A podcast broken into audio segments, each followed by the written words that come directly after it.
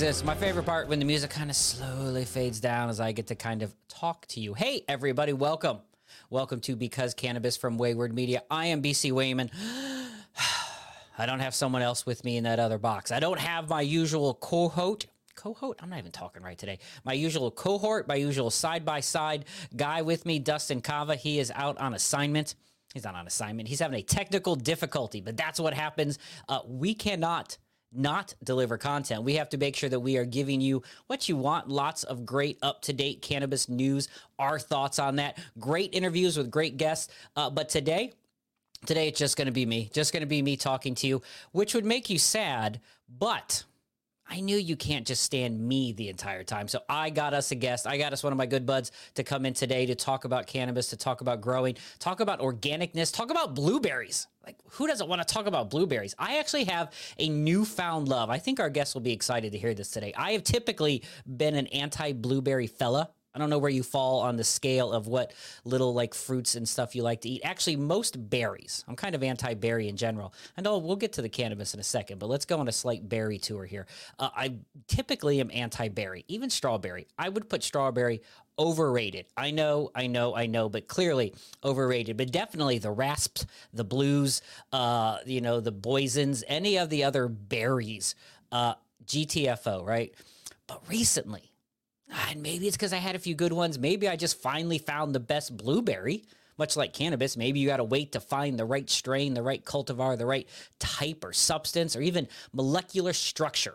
We're going to talk science today as well. That speaks to you. So maybe you're just looking for your right blueberry. Uh, I got my right blueberry coming up here in just a minute. Uh, don't forget, everyone, Wayward Media, wayward.media. That is our website. Be sure to check it out.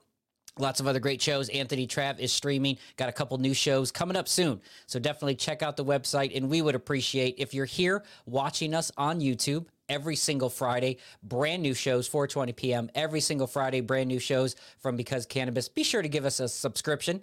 It'll give you the latest notifications when the shows go live, or follow us. That's right. Uh, this show that you're listening to right now is also available on audio format on iTunes, on Google Play, on Stitcher. Pick your audio podcast place of pleasure.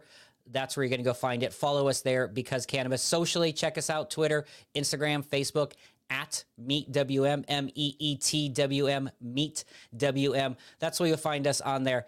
I need to up my social game. It's been a little bit weak. You know what? Maybe I need inspiration. Do you ever need that? Do you ever just need someone who, when you're with, they say shit that just is like, you're right, or damn it, I didn't think of that, or like, no. That's the type of person you need in your life. Sometimes you need inspiration. I found one in the unlikeliest of places right? You have to have yings to your yangs or yangs to your yings or ups and downs, lefts, rights, all those opposites attract. And though we're not as opposite as it seems, when Dustin couldn't show up today, I knew the only other person I could bring in as a co host is the professor, the professor Bluntstache, Max, uh, sitting there in some deep dank. Are you in a space shuttle, Max, Professor Bluntstache? Where are you at right now, man? Well, you see, I was trying to be on time for this show, but then I got abducted, so they said I could do it from here.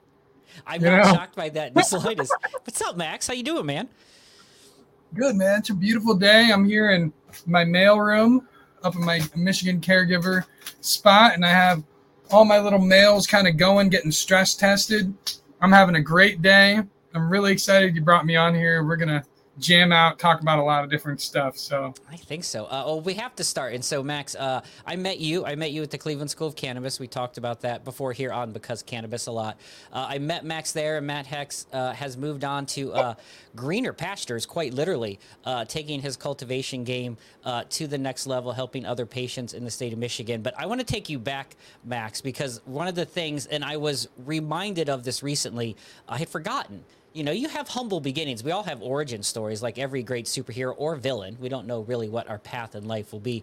Uh, but someone who gets into cultivation, you still had to learn kind of the basic cultivation, right? Horticulture. Plants are plants. It doesn't matter if you're going potatoes or cannabis, plants are plants, right? So you still had to learn those basic skills. And I was reminded recently when we uh, were together that you used to manage a blueberry farm. Like, was that it? Other berries are simply all it was was a blueberry growing place. Well, we did a lot of different crops, but we had 17 acres of blueberries. That's, so, that's a I mean, the thing is, blueberries, once you plant them, you can't really kill them. If you like take out the trees, you take out the poison ivy, you mow the grass, or even a couple times of the season, you can't really kill a blueberry crown. I mean, you can try and take a chainsaw to it. That's actually what we did to rejuvenate them. You're not going to kill them. You can try to dig them out. You got to get a giant machine to wedge in there, beep, beep, four different ways, and then you can move a bush. And then technically, you could kill it if you broke that into pieces. But they're one of the most hardy things, and I just love blueberries, and I'm happy that you're starting to love them too. From what you're saying. I'm not. I'm slowly coming around. All right, so I'm still going back to this. You know, cannabis, a plant that obviously can grow, however, but uh, has its intricacies when it likes to grow. But blueberries, huh? They just are like cockroaches. It just grows and grows and is impossible to kill. I don't know if I knew that about blueberries. It's a tough plant to to take out. I mean, they're great if you got acidic soil in the right place for them. They will take over. There's there's not so much that really thrives in that. I mean, there's tree of heaven uh, like I said, poison ivy doesn't mind it. Blackberries don't mind acidity. They won't yield the best in it. Um, certain raspberries and things, but um, for the most part, uh, we did that. We did a lot of vegetable gardening. Um, you know, that was back when I just got my engineering degree and I worked for a couple years. And I thought to myself, you know, I want something more than just oil, gas, you know, engineering. I'm I'm I'm from a chemical engineering background. I worked at LG, Rolls Royce, very prestigious places doing research and development for hydrogen fuel cells and other sorts of technologies for the future. But that didn't really make me feel uh, the same joy that I get from plants. And being able to apply my chemical engineering knowledge and my engineering uh, uh, prowess to uh, growing has been very fruitful for me. And it's been beautiful to be able to do something I love. Um, but, you know, it still just comes back to trying to emulate what we're doing outside and trying to get that highest quality product, food stock, whatever it is.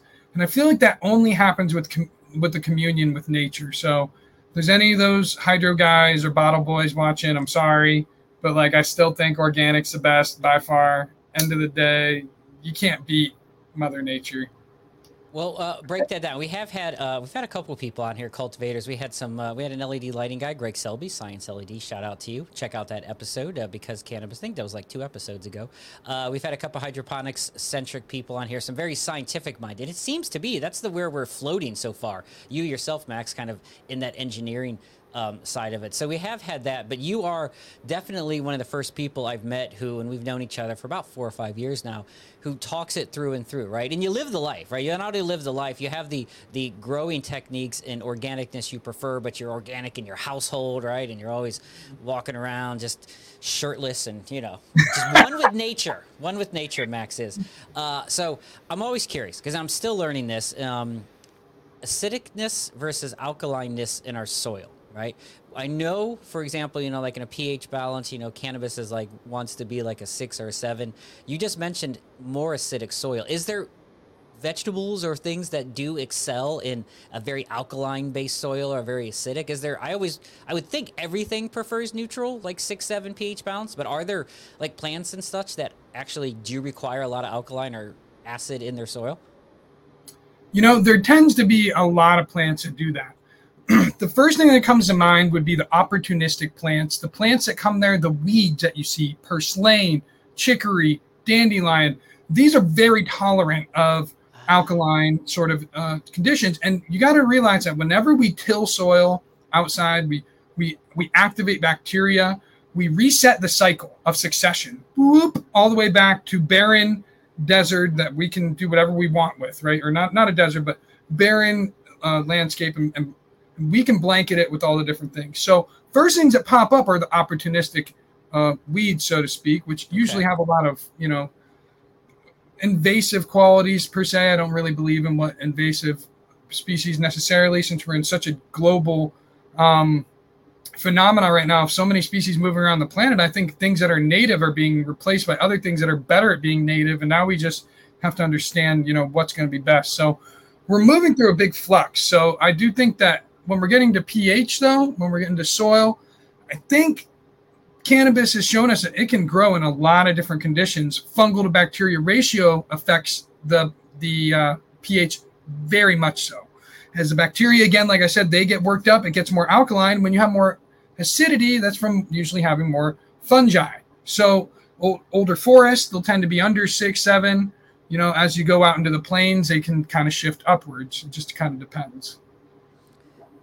I don't know. Sometimes, wait, I think we all have things that we try to commit to memory, right? And there's only like so much. I always imagine our brains are like hard drives, right? Like mine is a like a two gig, probably it's an old school, like a smaller hard drive. And when I want to put new information and I have to like physically delete, and I picture this little person running around inside my head who like has to like actually hit delete inside my brain, right? Uh, and remove that from there. So it gets a lot to then kind of contain all of this uh, information. Do you like this stuff though? I mean, do you like playing in the dirt and thinking about the science of it? Because we hear so much. I talk to growers and they do talk about the soil and such and they you know they talk about the the plant itself, but the chemical makeup, right? Like the carbon in there and nitrogen and aspects of it, like engineering it, making that uh, seems to be something you know you've talked about before with me, and you kind of enjoyed. Like it's like a recipe, right? Like crafting the soil. I know, don't say dirt. You were the first person who taught me dirt is a four-letter word. I just heard that the other day. Uh, shout out to Riddall Brothers up in Cleveland. Uh, yeah, four-letter word.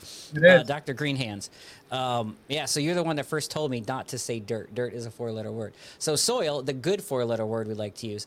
Is there a key to like making the perfect super soil recipe. We've seen Dustin and I have had conversations. There was some super soil combo that sold for like four grand or something, like someone's recipe, like magic thing. Do you believe in that? Is it anything good? Is there a difference in a four thousand dollar soil or Home Depot topsoil shit that I might buy?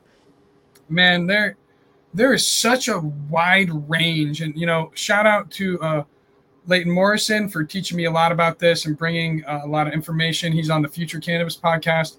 Um, you know, you have all these different things being brought together that we call soil, but at the end of the day, it's not soil. It's soilless media. And what it's mostly made of is compost, peat, coir, if they use that peat or coir, expanded pine or shaved pine, aged bark, aged woody material. And then we also have um, all the amendments and the different things and the aeration. The aeration can be perlite, vermiculite.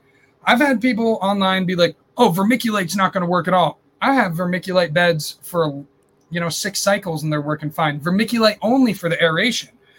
So there's so many different things that you can do, but what it comes down to is just getting your levels right and getting your your soil low locked and loaded is what I like to say. So right now I just did a run. Now I am don't even have to amend this time because I have so many aggregates that are breaking down and I have a system breaking down. A little too many isopods, a little too many bologna sandwich isopods, but that's okay. I got I'm gonna trap them somehow. I keep putting down duct tape, me like, then the little ones don't get on that, but I'm figuring this out. Uh, but you know, you get all this kind of going, and then your your levels kind of get to a place where it's a lot more sustainable. And you're literally adding a few cups of things and some compost and some compost extract and some teas. And you're getting the same yield as people who are doing hydro, and you're getting better quality. And it's just you're sitting there like, huh? And all I had to do was add some blood meal and some feather meal and some bone meal, and a little bit of alfalfa and a little bit of rock phosphate and a little bit of this. You know, of course, being very mindful of what we're putting in because I've had my my levels go all over the place with supply chains changing. You know, kelp Sometimes it's super high in salt. Sometimes it's not so high in, in, in sodium, I should say. Sometimes it's really high in sodium. Sometimes it's not. And you can flush that out of your soil. It doesn't ruin your soil. But the one thing that, when we're talking about soil, that it really comes down to, we're coming back to basics, is this organic versus soil, you know, non organic or chemical. You know, it's like at the end of the day, the plant is going to decide what it wants to get from the soil or you're going to force feed it what it's supposed to get and give it like like bottle feed it like like Bane from Batman. That's the get analogy all, jacked, up, use, get all you know? jacked up on its artificial steroids, you know? Right. Like, like that's one of the my favorite analogies is he's jacked up and he's like, oh, all right, he's get that. And then you forget to feed those rockwools or like your irrigation goes out for two hours and then they're all dead and you're like, oh no. And it's like these soil plants, I can just be like, all right, forget about them. They're just like, whoop. They're just like there's the soil's almost nothing in there, but then they give them they come right back because they have such a big buffer in the beds. I think the living soil beds are the way to go. But as we're working towards these two things kind of coming head to head, we have to realize that we're both using soil as media, but what you're feeding it and how you're getting it to the plant is huge difference. So I think using natural systems, using these natural cycles of these bacteria and these fungi eating each other, that makes sense to me. That is how I want my plant to get its minerals. I don't want it to get mined in China and then turned into a bottle and then given to me. Like when you're going organic, you can literally take a dump and you can grow organic bud from that. I could I could compost my own poop, throw it on there, right? Turn it into gold. Try to do that with your hydro system. You can't do that because it's not No. utilizing real food stocks. And that's like, hold on. Just like humans. So you can go around eating all these synthetic foods or you can eat real food. So it's like the real food the plant wants is just is is dead animals, plants, minerals, and a place to put its roots and moisture. That's what it wants. It doesn't want certain types of minerals all divided up perfectly for it. And I think it likes a whole food diet. But that's, you know, my opinion. And I've I've seen the best bud I've ever seen has always been outdoor living soil or indoor living soil, hands down. Uh, so I mean that's just that's just how it is. A lot of people argue numbers, this, that, but it, and, you know, there's so many terpenoids and flavonoids and things coming out that we don't have yet to understand that we aren't even quantifying yet. So it's like I think we're going to find that wow, I think the living soil has all these different flavonoids and all these things that aren't even in the hydrobud because the plant makes them in response to these m- metabolic processes that it only activates when you use soil. So okay, I'm getting off on a tangent. yeah, I just still the whole time all I'm doing is picturing someone inside their like high tech grow farm just taking a big old shit on top of their like hydroponic system, just bending over, me like I think this will make it better, jumping it in there, right? That's what that's where that's where my mind goes. If we want to tell you where I'm at, uh, on yeah, but see, I could do uh, that and I could bury it and it'd probably be fire. But then like other people would be like it'd like mold up and be like all up in their Well, of it lines. would be what you eat. You eat a pretty healthy diet, right? You're not eating a lot of fast food and stuff. You're tossing a bunch of like McDonald's and Taco Bell leftovers in there. That's not a nutrient rich. I imagine your diet, Max, given all your organic nature f- granola shit you eat, is probably a pretty good uh, nutrient rich uh, defecation. That's what I'm going with. I'm I'm putting it on record there. You probably have nutrient rich shit. We probably should talk about something else. Um, hey, I'm just saying, it happens. that's that's that's real that's real shit, man.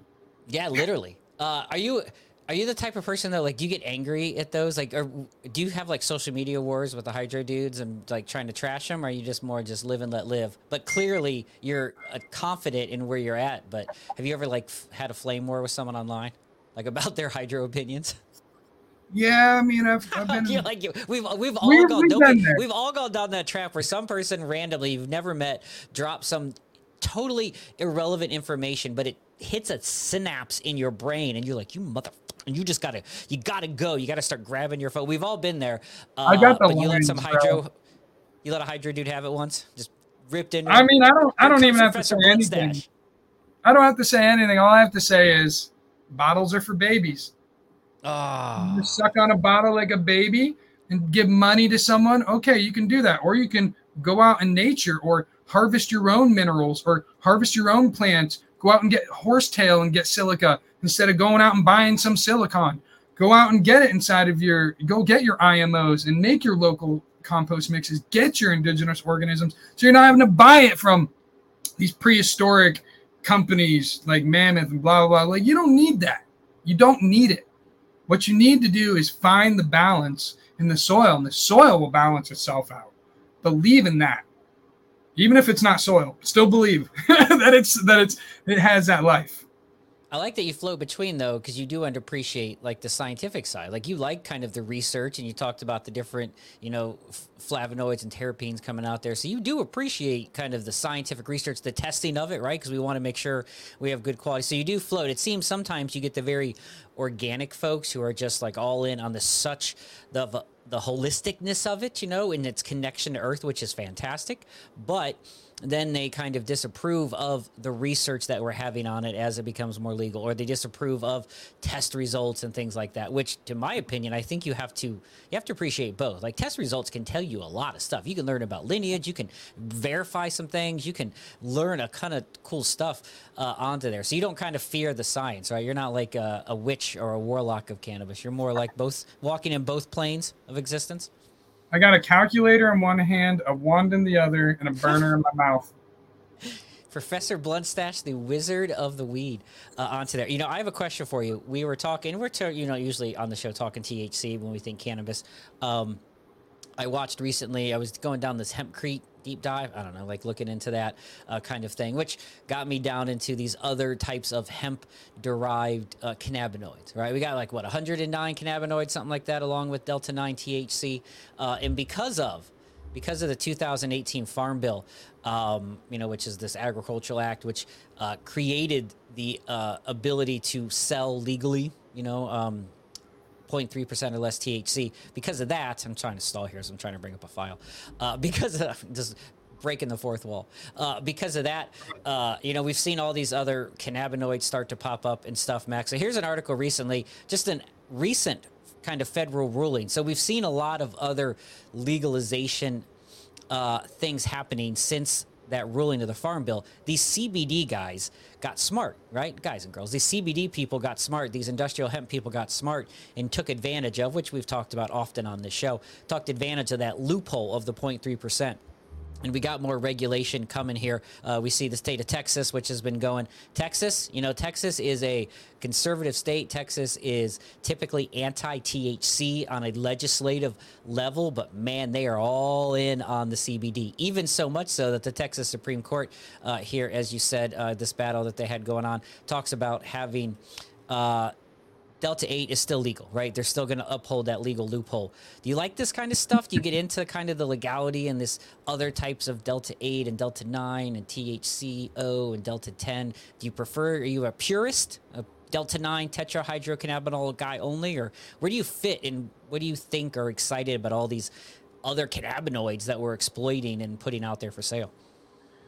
I have a lot of mixed feelings about it. Ooh. Ooh. I I, on one hand, I think it's great because we're moving this market into something that's more acceptable. It's getting us ready for you know the legal market, which I think is great. But it also is a lot of a money grab. It's a lot of people coming in who don't actually care about medicine. They don't care about the effects of it. They're just trying to jump on the next hype thing, and they don't have an end goal of creating medicine.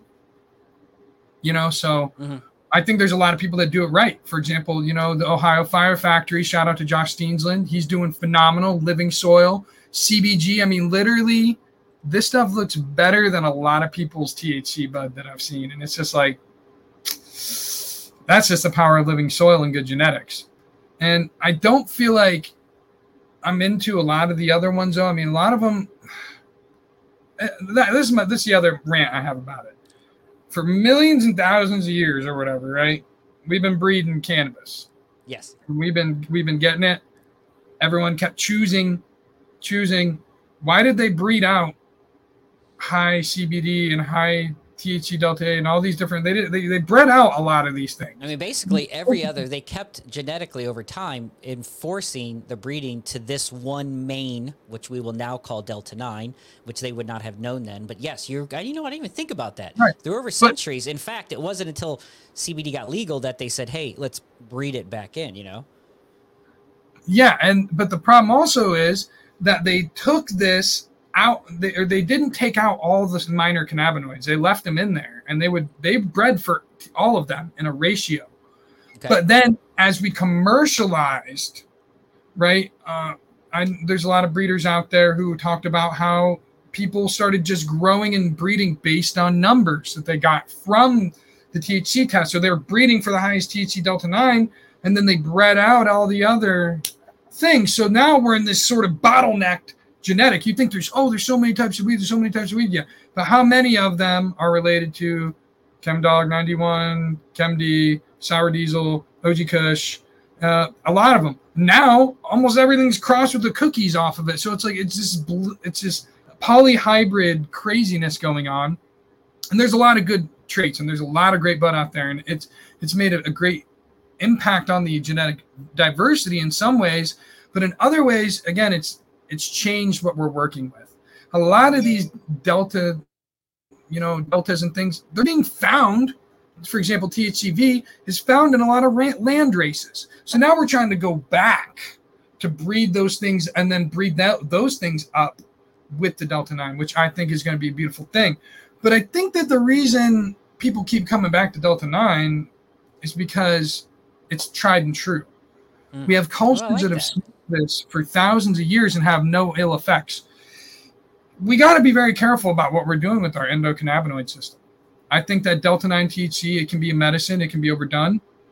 But at the end of the day, it's something that we can say is tried and true and safe to do you know so i i am unsure about all these lab made ones thco which is an acetate form of uh, thc delta 9 you know that was made back 40s and 60s they were making those sort of things and testing them but there's i feel like we need to focus on really preserving the genetics and getting back to all those those uh, different phenotypes that hold that gold and hold those possibilities.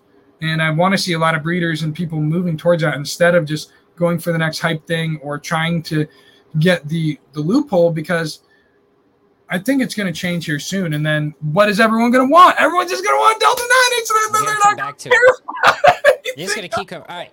Let me ask you this. I want to bring this up because I need you to help me. Just kind of help explain it to me to make sure I know what I'm reading. And you don't really know what I'm about to show you. But we talked about it a little bit before we went on the air. Uh, I was telling you a little bit um, about uh, HHC, right, which is what uh, hex hexahydrocannabinol. And so you can see here, I wanted you to read on screen what it is, uh, made back in the 1940s, uh, basically hydrogenation kind of process where they're taking, um, how is HC made? Let me scroll down for a little bit there. All right, so you can see under here and how it's made. CBD is extracted from the raw hemp, put into the powder form, and then essentially adding in an additional hydrogen molecule to create this kind of version of it in the oils. You like this stuff? You excited, or does that even freak you out even more when we get into these more things like THCO, HHC that were taking the powderistic form, adding chemical compounds, and then strictly making oils or concentrates. You really can't even find an HHC flower, right? That doesn't exist. It's all for concentrates and extracts versus like actual flower itself. Does this stuff excite you or does this make you even more mad? Where do you sit on this? I think that they were made in, in the similar sort of reactions. So sure. they were making those back in the day. And I don't know, you know, I think that there might be some truth to these sort of things. And I think that the interactions between um, THC and post post um, extraction and reaction, that's when I get a little weird about it. Even though there are some things that we can only eat that we need a reaction before we can eat them. You know, there's so I I find it interesting, and I don't know again if it's safe, but I do find them intriguing. I, you know, I hadn't really heard about the HHC being available as much.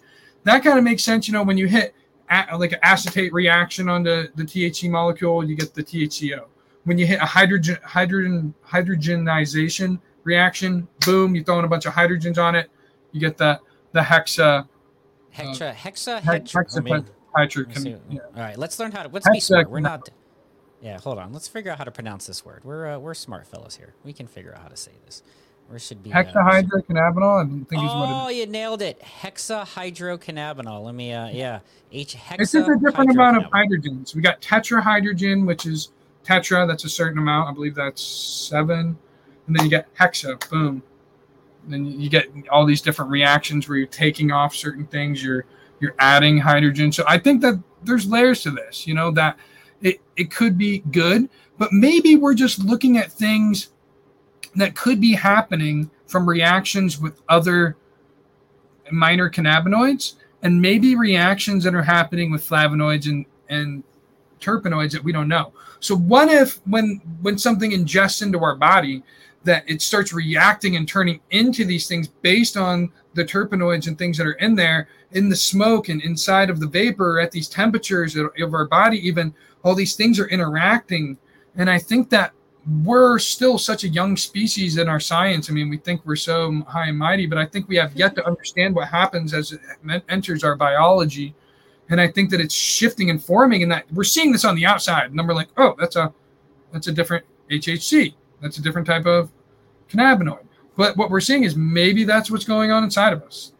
Uh, to kind of wrap it up, I think that's kind of kind of no. I that makes sense. You know, it's interesting. I think about you know, I have this conversation often with other people, or maybe just inside my own brain, uh, about how you know the use of smartphones and technology. Right, our brains are still very young and not used to that, which sounds sort of like a conversation we would have outside of here. But my brain's not used to that. Right, it just hasn't fully developed, and over the course of time, you know, we're going to ev- evolutionary form our brains will probably get shorter and shorter attention spans and so over the course of time our body has had a variety of things ingested into it. We're a good population of the culture, and then we breed with each other, and then we just have that in our system. And while we're still learning about the ECS, the endocannabinoid system, and obviously, you know, its existence, we're going to, in say, unfortunately, beyond our time max, you know, whatever erythral version of post life you imagine, but beyond our probably time on this earth, uh, have a generation of people who have an increased amount of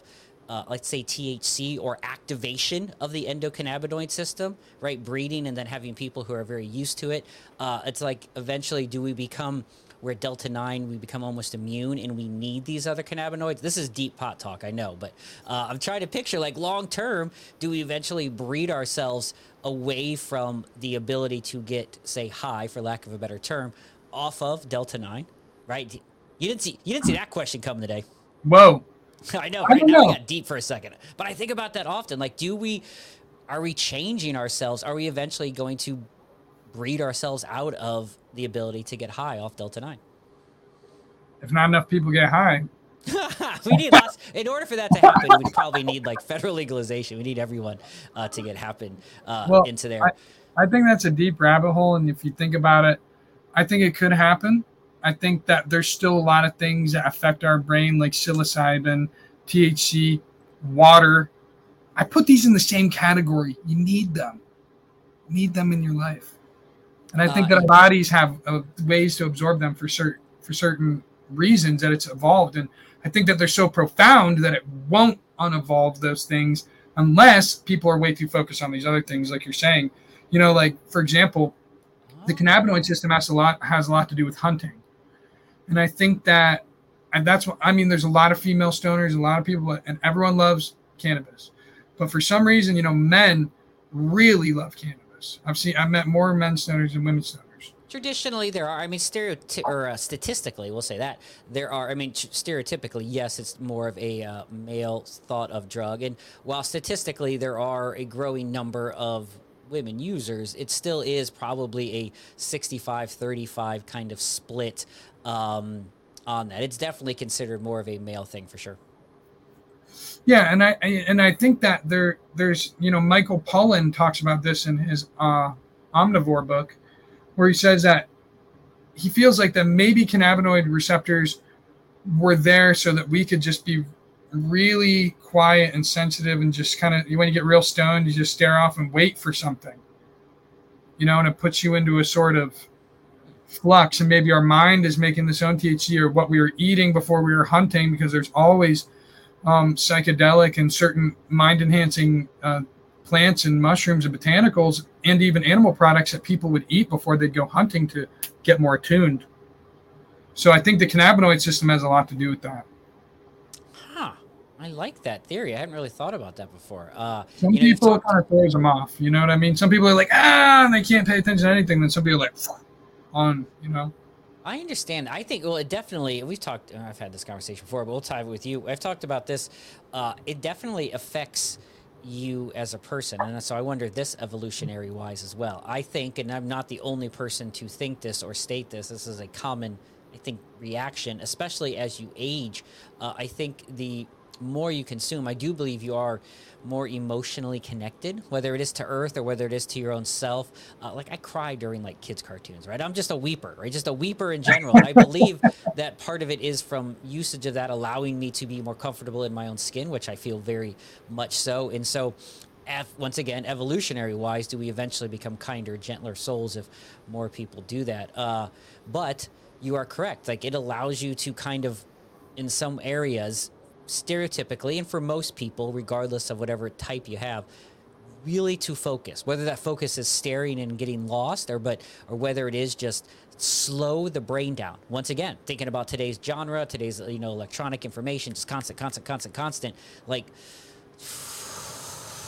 and think about a singular subject and go from there. And some people don't. There are people who are, as you said, there are overindulgences, and I appreciate that you said that. Not everyone believes in that, and I think you have to prescribe and because anything. I can drink too much water. I can have too much salt. Like salt's good for you, but I can have too much. I can have too much of anything into that. So uh, I just, you know, it's interesting the way our brains think and where we'll be and could we continue with usage and understanding in this uh, become nicer and as you mentioned a couple times now kind of uh, mushrooms and other psychedelics getting into there, which I think we'll see. You know, we've had that conversation out of here.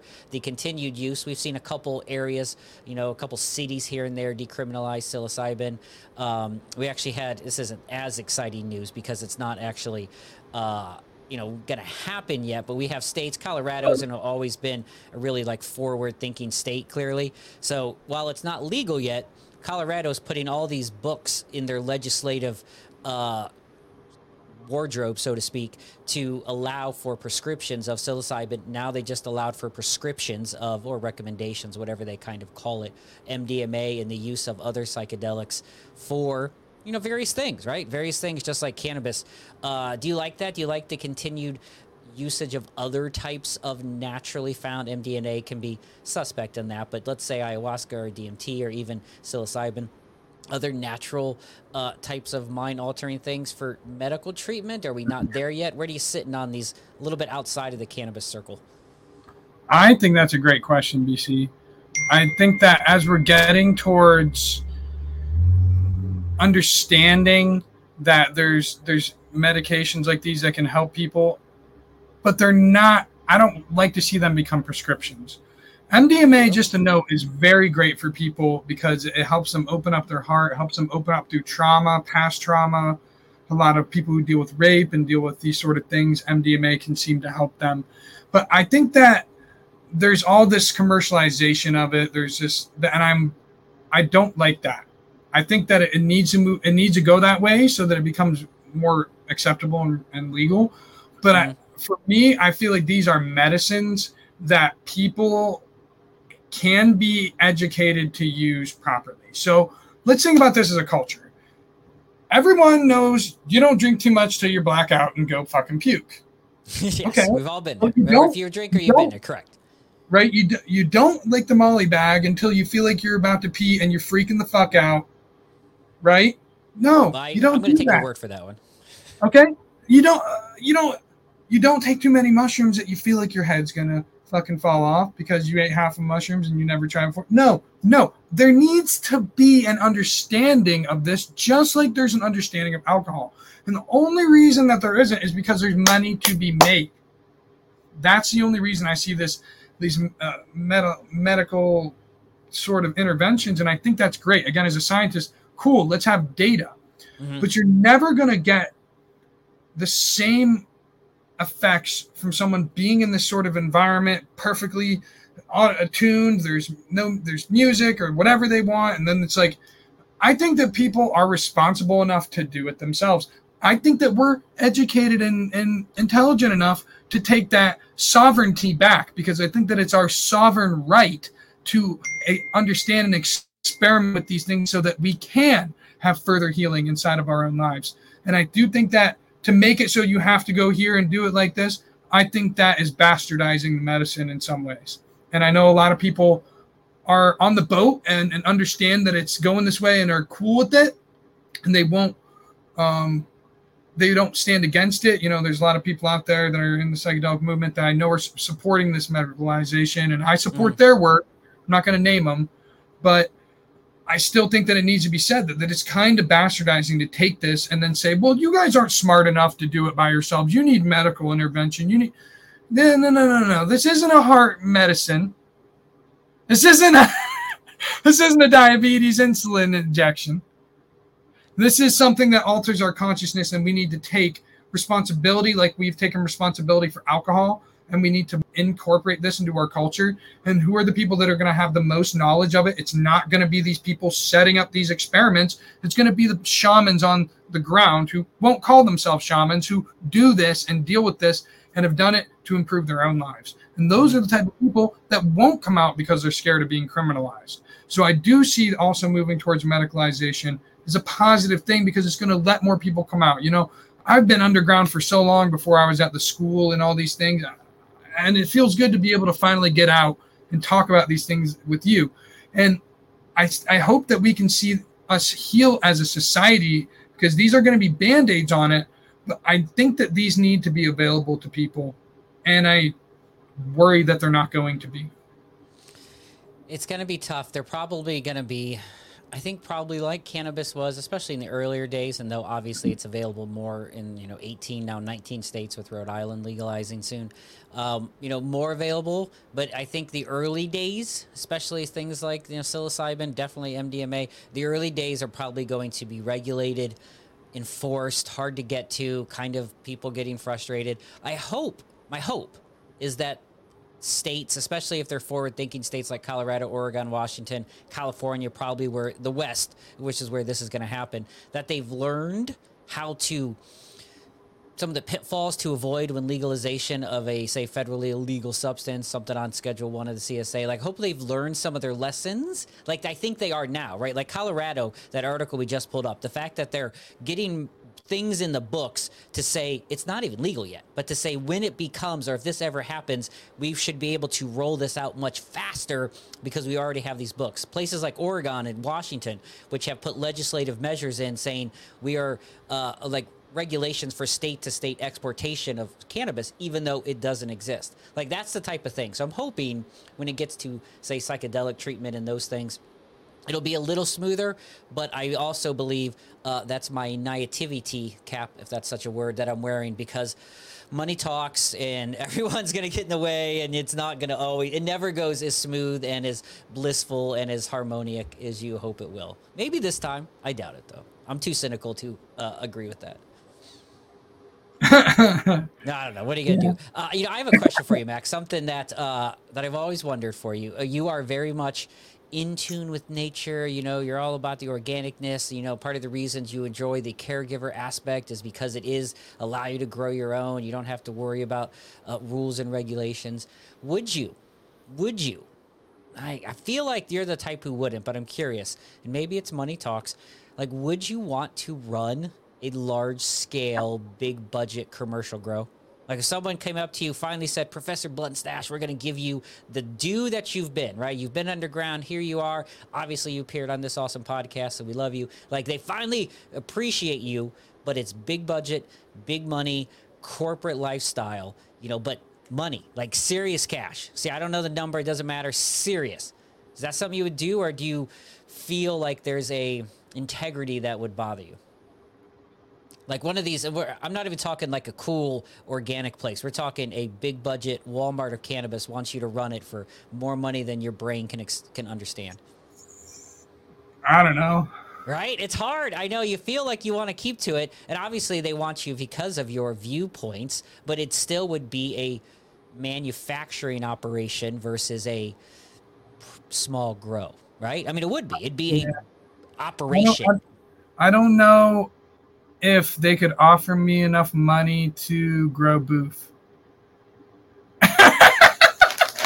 Because at the end of the day, everyone knows the real fire is coming out of caregivers' places. It's coming out of these smaller places. It's coming out of the woodwork. That's where the real fire is. And I think that I would, you know, I would consider it if they wanted to do living soil, but I don't think I could keep the quality up where it is because the plant's energy wouldn't be the same. Um, you know, when your goal is just to make money, I don't think she responds in the same way. That's my opinion. And I so, energy, you say that though.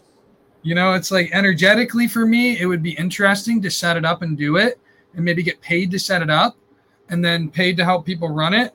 But then at the end of the day, you know, I'd rather have my hands in the soil than playing with rockwool dust, and that's just me. And that's a great question, but if anyone wants to do a big scale organic, hit me up. you like you just do it my way into there. I do. I do uh, consult. I, I, do consult with people. You know, trying to go more organic. I got uh, actually a student that was uh, under me who had graduated. He's starting up another place in uh, Michigan. So shout out to him. Jason, what's up? I'm gonna be talking to him uh, here soon. Um, I'm really. I love working with commercial places. I just haven't gotten my own spot yet. And that's just because the deals haven't been right. Things haven't been right. You know, a lot of my heart loves Michigan, but right now things are just whacked out in this whole state area. Michigan, Ohio, Indiana, everything is just the laws are screwed.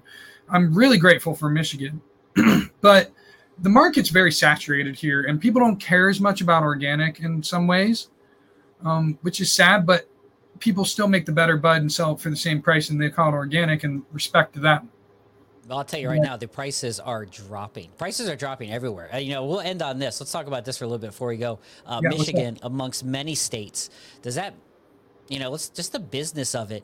I mean, the wholesale pound is pennies on the dollar compared to what it was even a few years ago. And it's never, it's not going to go up, right? It's not going to go up. So it's going to be the demand for maybe higher quality or the organicness of it, you know, kind of like we do in our regular groceries. If I want to go to pick your grocery store, uh, when I go to the orange section, if I want to buy oranges or bananas, it's like bottom prices for basic oranges. And then I pay a maybe a 50% or so markup to get that organicness stuff. We haven't really gotten there yet. I mean, maybe a little bit when it comes to cannabis, but with the wholesale price plummeting, I mean, Colorado's five, 600, Colorado, uh, California's like three, 400, Michigan's like six, 700. You know, you're getting ounces for less than a hundred bucks in Michigan, in California, and Colorado. Not just dirt. We're talking like good stuff. Like you're getting ounces because they have to compete do you uh, does that frustrate you? Do you like it? Or the chase and the kind of lowness of it does that think maybe organicness gives that other tier?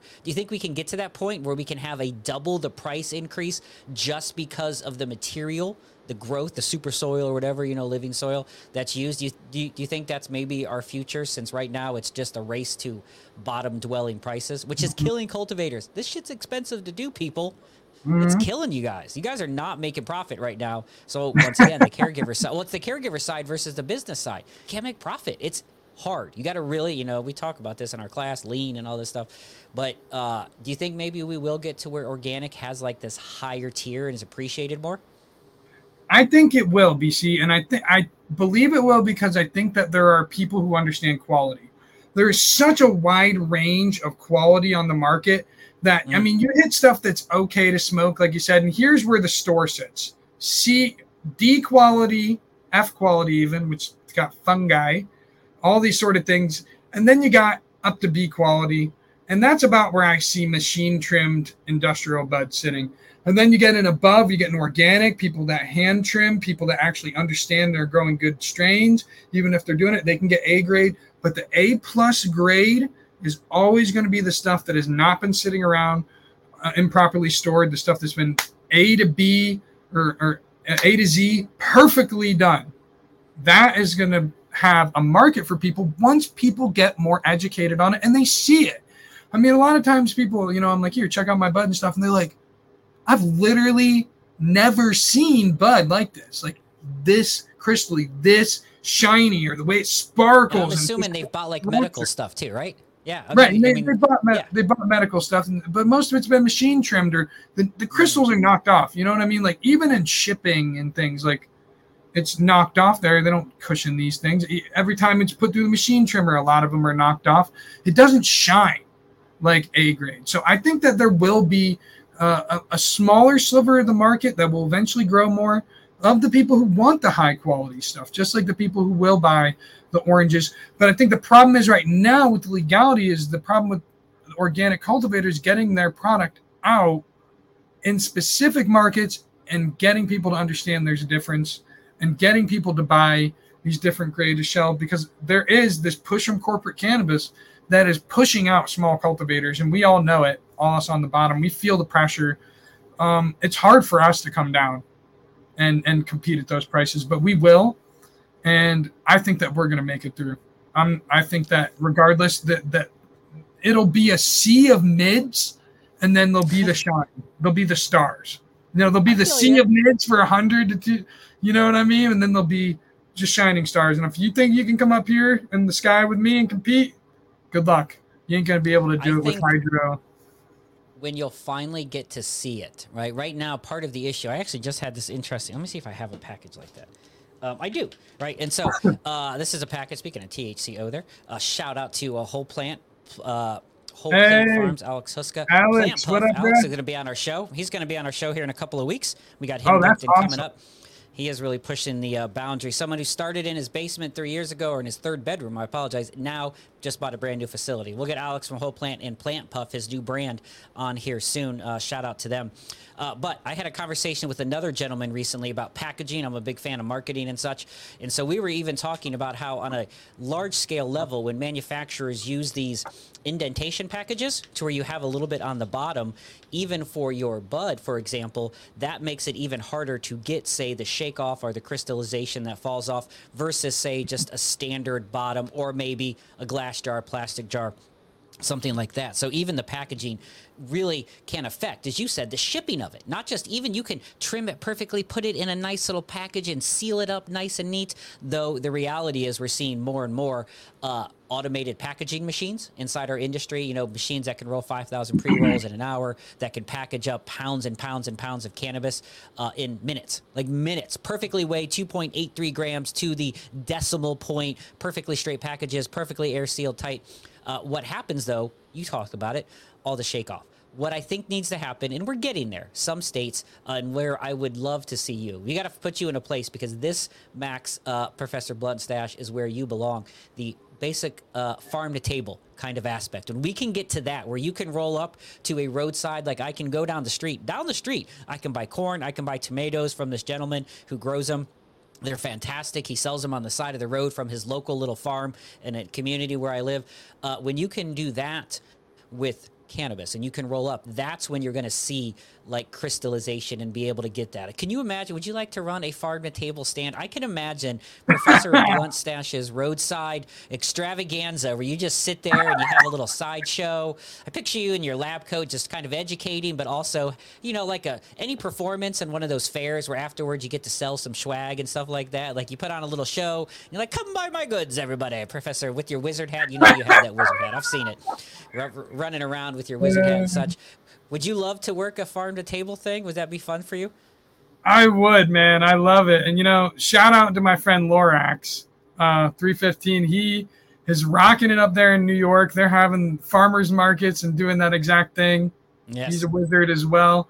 And I would love to do that. I think that bringing this to the farmers market and bringing this to having these uh, events where people are looking for that grade A, and we'll we'll compete with the prices. You know, I think that people are going to be amazed by what they get, the different effects, how there's always going to be uh, different things that you can get instead of just the same runch, this, that, especially on the street, you're just getting garbage. So I I would love to see moving towards education and and doing that because my biggest takeaway from this is that I've always been teaching people to grow cannabis, but a lot of the time I've been trying to teach you guys to grow it for yourselves because I think Mhm. that is the biggest kick in the nuts to the corporate cannabis. If I teach you all how to grow fire like this, doing almost nothing, just giving water and getting the right conditions as that outdoor indoor, and I give you the right strains and everything, then that for me is a win. Everyone's winning. I don't I don't even want to be just the guy producing it and giving it to people, even though I think there will always be a market.